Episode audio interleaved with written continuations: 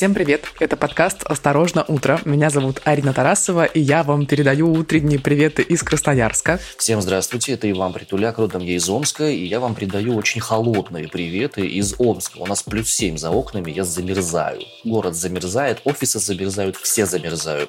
Я тебя переиграла, у нас плюс 4. Уничтожила, есть такое. Ну, я все-таки глубже в Сибири, но несмотря на это, до Сибири доходят новости, и в мире происходит очень много всего, о чем мы вам сегодня расскажем.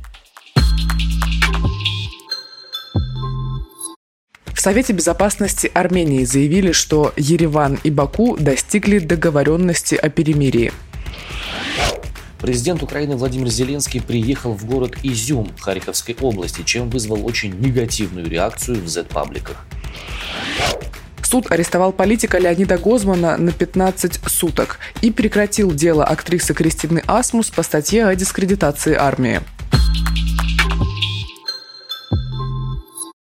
Кажется, хорошие новости с утра нас поджидали. В Совете Безопасности Армении заявили, что Ереван и Баку достигли договоренности о перемирии, хотя накануне вечером были абсолютно пугающие новости, но, кажется, ура, люди договорились. Ну, я не знаю, насколько сильно они договорились, хотя мы с тобой знаем, что подобного рода конфликты, они вспыхивали с завидной регулярностью на этой межграничной территории. Это правда. Первая Карабахская война э, длилась с 1988 по 1994 годы, и потом на этой территории с завидной регулярностью конфликт возобновлялся.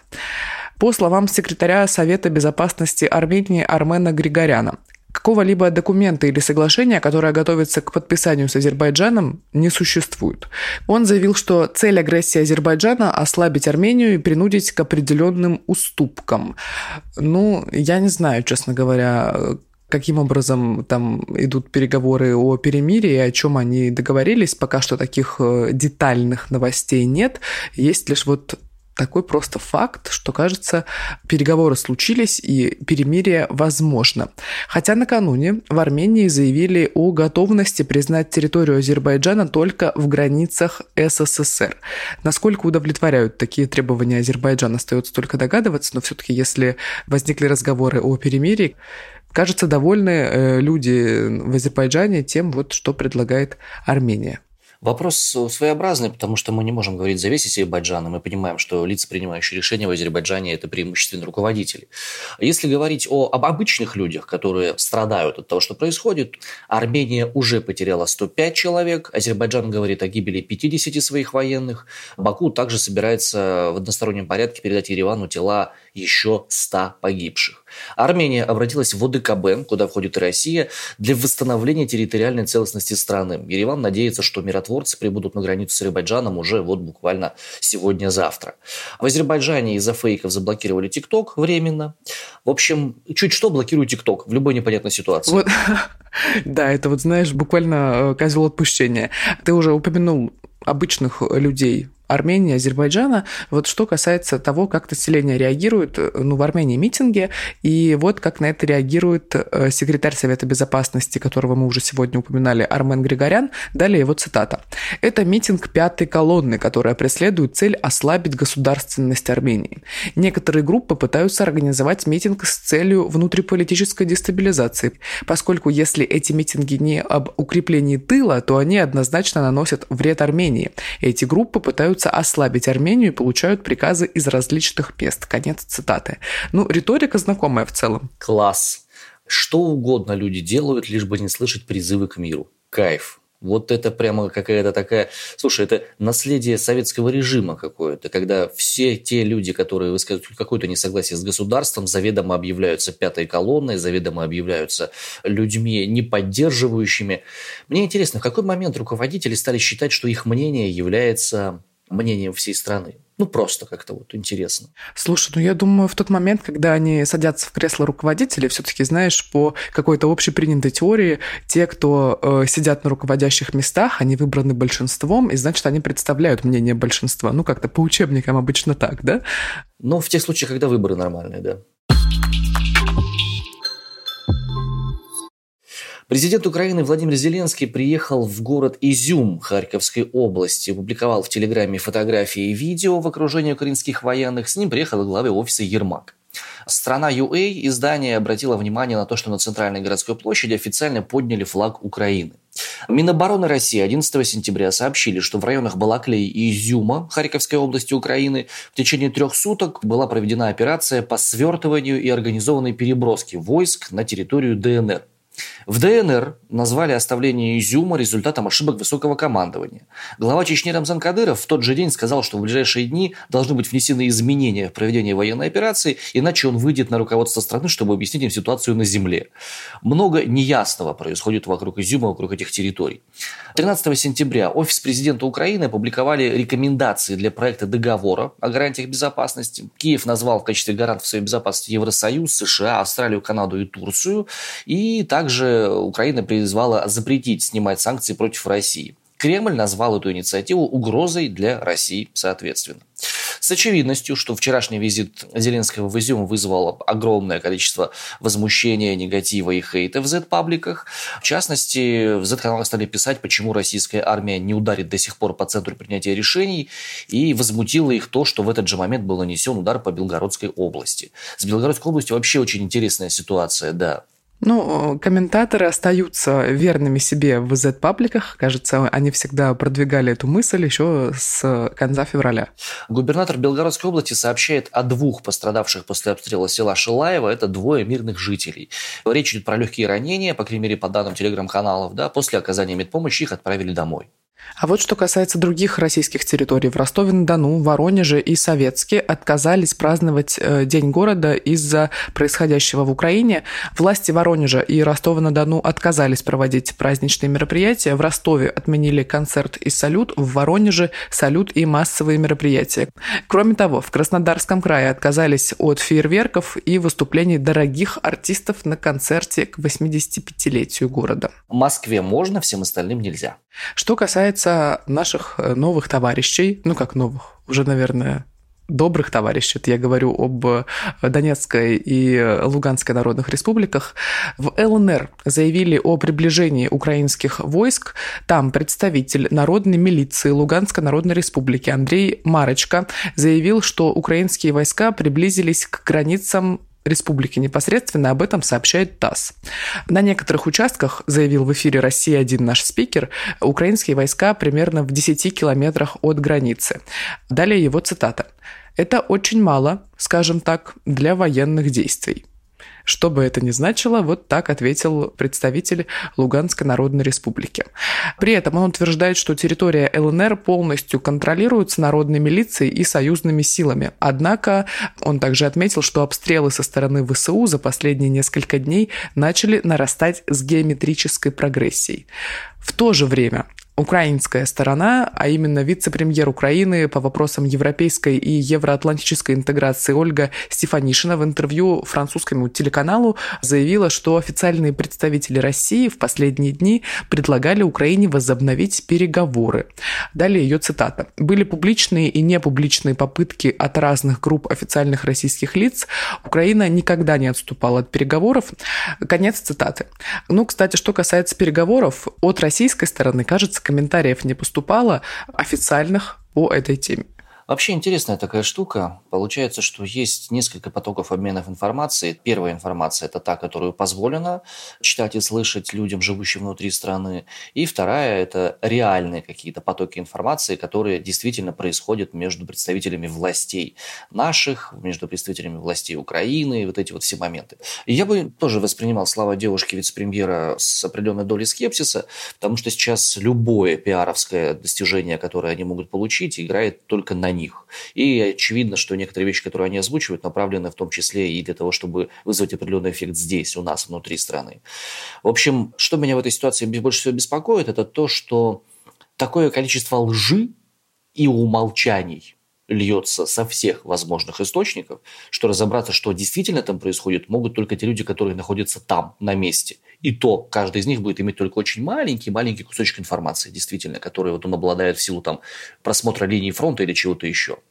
И сейчас, смотря, допустим, на какой-нибудь Яндекс, я вижу, что с него новости пропали, я вижу, что невозможно искать нормально по новостным источникам, и я, в принципе, не понимаю, как сейчас люди, которые находятся здесь внутри, могут хоть какое-то мнение составлять о том, что происходит, в принципе, на международной арене, внутри страны и вообще везде. Это такой стон, стон новостника. Ну и вернемся к делам внутри Российской Федерации. Давненько мы не говорили о посадках. Причем не о лесопосадках, не о высадке всяких разных, а о людях. А можно мы дальше не будем о них говорить? Ну, как-то сегодня такой возможности не представилось. Если мы о них не будем говорить, это не значит, что их не будет быть. Это правда. Суд арестовал политика Леонида Гозмана, которого до кучи еще и давно признали иноагентом, на 15 суток по статье об отождествлении СССР и нацистской Германии. Леонида Гозмана, я подчеркну, да, об отождествлении СССР и нацистской Германии. Дело возбудили из-за поста в живом журнале 2013 года выпуска. Это сколько лет назад? Девять. Довольно много, да. Причем Гозман сам отрицает, что сам туда что-либо постил. Это была колонка на эхе Москвы. Тогда политик осудил выход сериала «СМЕРШ» на Первом канале и сказал, что единственное отличие СМЕРШа от СС – это отсутствие красивой формы. В тот момент депутаты Госдумы потребовали уволить Гозмана из Роснана, ввести за подобное сравнение ответственность, а журналистка «Комсомольской правды» Ульяновская беда пожелала, чтобы из предков политика не сделали абажур. Ну, короче, уже тогда были достаточно яркие людоедские тенденции среди некоторых наших российских активистов. Сроки давности истекли. Это ты как юрист заявляешь? Ну, это объективно, сроки давности по этому событию истекли. Но полицейские нашли пост, составили за него протокол, рассчитывают на осуждение по статье о повторном отождествлении, за него тоже дают арест, но суд не нашел для этого оснований. Сам Гозман, называя дело заказным, пост специально нашли к окончанию ареста политика по прошлому делу. Он считает, что дело решили завести, потому что полицейские не смогли найти материалов для нового уголовного дела. Но он считает также, что его посадят надолго. Вчера, когда он подходил к зданию суда, на улице ждали его журналисты, спросили, как у него дела, и он ответил, что дела в порядке, но вот полагаю, что посадят меня надолго, если уж начали вообще в этом во всем коваться. Ну вот сейчас пока арест назначили на 15 суток. Судя по всему, решили его прям додавить. А вот то, что касается Кристины Асмус, мы на прошлой неделе рассказывали, что на нее завели дело о дискредитации армии. И тут буквально несколько дней прошло, и неожиданно суд прекратил дело актрисы по этой статье. Заседание прошло вчера в закрытом режиме по просьбе адвоката актрисы. Вот. Он объяснил это тем, что в материалах дела оказались личные подробности жизни Кристины Асмус. Она удалила пацифистские посты из Инстаграма, Инстаграма. Ну вот не знаем мы, повлияло ли это как-то на судью. Ну, в общем, о чем там они договаривались и на каких условиях тоже непонятно. Но вот так вот быстро решился вопрос у Кристины Асмус, например. Прелестно. Ну, наверное, рада за нее. Наверное, рада за нее, да. Меня в этой всей ситуации, опять же, напрягает следующий момент. Мы не можем понять, за какие именно проступки какое предназначено наказание и какие основания являются необходимыми для того, чтобы это наказание можно было избежать. И возникает такое противоестественное ощущение, возможно, это мои личные галлюцинации, что как будто бы все зависит от воли правоприменителя, а не от универсальности, всеохватности, беспристрастности суда и закона. Какое-то такое у меня странное ощущение возникло. Ну, надеюсь, что я ошибаюсь. Надеюсь, что все-таки законность еще в нашей стране существует. Ты еще не проснулся просто. Я думаю, ты ошибаешься. Возможно, да. Я просто еще сплю. Это все сон, Ваня. Это галлюцинация. Галлюцинация сибирского мужика. Ну, просто это у нас общий сон. Мы не можем очнуться от этого кошмара. Кстати, к вопросу о правоприменении. Еще одна чудесная новость в кавычках, но уже из Крыма. Участники свадьбы в ресторане «Арпат» в Бахчисарае получили сроки и штрафы за то, что слушали украинскую песню «Червона калина». Но Тут важно отметить. «Червон калина» – это украинская народная песня авторского происхождения, что бы это ни значило, да? Альтернативное ее название – «Марш украинских сечевых стрельцов». Известна она в нескольких вариантах. Так вот, после начала специальной военной операции в феврале 1922 года «Червона калина» стала одним из символов украинского сопротивления Российской Федерации. Соответственно, ее исполняют и националистические батальоны, и ненационалистические батальоны. В общем, есть сложности со статусом этой самой песни в отношении, скажем, в рамках культуры, украинской российской соответственно. А тут оп, И в Крыму, в Бахчисарае на свадьбе включили эту песню, под нее танцевали и записали это все на видео. Судя по всему, видео эти попали в сеть, и нужные люди их увидели. А владелец ресторана получил 15 суток, диджей и танцовщица 10 суток, мать жениха 5 суток, надо было больше. шучу, шучу, шучу. А просто мать невесты получила денежный штраф. И когда я читала эту информацию, я что-то не поняла, а как распределяли вообще э, наказание? Почему мать жениха получила 5 суток? Да-да-да, а, а мать невесты 40 тысяч рублей. Как так вышло вообще, да? Почему? Жена да? владельца 50 тысяч рублей, соответственно, штраф заплатили.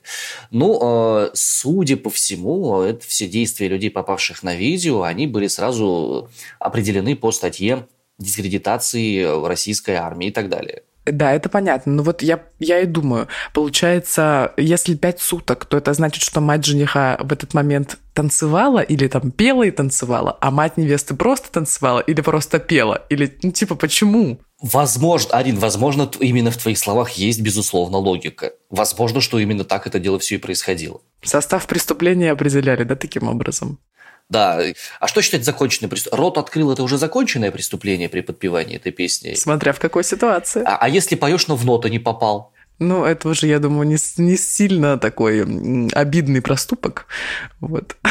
Если поешь, уже все. Уже все, да. Напомним, ранее глава Крыма Сергей Аксенов пообещал вот буквально следующее тем, кто будет исполнять всякое разное э, на территории Крыма. Э, мной поручено по каждому такому факту, а не в сетях, то есть там появляются регулярные, в том числе в рамках оперативной информации, установить в том числе всех участников данного мероприятия, которые э, на кадрах видно поют националистические гимны в данном случае. Э, привлечение к уголовной ответственности, освобождение от должностей и в том числе прекращение ведения бизнеса на территории, это когда одна из мер на территории Российской Федерации, одна из мер воздействия на всех подобных персонажей. Здесь что меня беспокоит в этой во всей штуке? Опять же, вопросы правоприменения. Является ли «Червона калина» экстремистской песней? Находится ли она в соответствующем списке на территории Российской Федерации? Если да, тогда наказание, ну, хотя бы законно. Если нет, то это получается произвол правоприменителя. Затем, те вещи, которые пообещал Сергей Аксенов, лишение бизнеса и все остальное – убейте меня лопатой, и я не помню, чтобы в административном кодексе либо в уголовном кодексе были подобного рода меры воздействия. Это звучит как незаконное давление на людей. Опять же, в-третьих, напомним, что э, я подозреваю, конечно, что количество людей с украинскими там, корнями или с какими-то привязками к Украине в Крыму достаточно большое в силу особенностей самого ну, Крыма. Сколько лет он был в Украинской СССР, сколько лет он был в Украине просто, сколько лет он потом у нас был. Вот это вот все. Ну да, это вот то, о чем я вчера подумала что украинская культура, фольклор там определенный, ты вот говоришь, что это народная песня, да, действительно. Народно-авторская, начало 19 века. Она определенным образом э, интегрировалась в быт людей. Ну, то есть, понятно, да, люди встречались, пели эти песни, возможно, кто-то говорил на украинском языке на территории Украины и так далее. Угу. А вот сейчас, допустим, на свадьбе на какую-нибудь Верку сердючку поставят. Это вот что, это плохо будет? Я не знаю. Или, прости господи, каких-нибудь исполнителей там Потапа и Настю Каменских из старых песен, которые любят мама жениха, например. Сколько мама жениха заплатит? И получается то странное, что национальность становится символом и синонимом чего-то плохого. Напомню, на территорию Украины пришли ровно с тем же самым посылом. Ну, типа того, что надо денацифицировать, чтобы не было, так сказать, давления в отношении русских людей. А здесь, получается, неужто все украинское является заведомо плохим? Господа, определитесь, я не понимаю. Является ли национальность основанием для негатива? Новости про туалетную бумагу. Наконец-то что-то нормальное, да. Наконец-то что-то хорошее. Ханты-Мансийский архив предложил делать туалетную бумагу из секретных документов. Идея о переработке э, внесена директором ООО в неведомственный архив. И она понравилась депутатам региона. Далее цитата. «Наше предприятие уничтожает от 20 до 40 тонн конфиденциальных документов банков, нефтяных компаний, госведомств и учреждений. Из них мы сможем производить примерно до 400 тысяч рулонов туалетной бумаги». Конец цитаты. Без шуток, это настолько экологичная инициатива, ну, она клевая, действительно. Она немного такая ну, как будто это постерония какая-то, да. вот, действительно, туалетная бумага из секретных документов, так, опа, может быть, какие-то буквы можно будет сложить в слово или в предложение что-нибудь вызнать.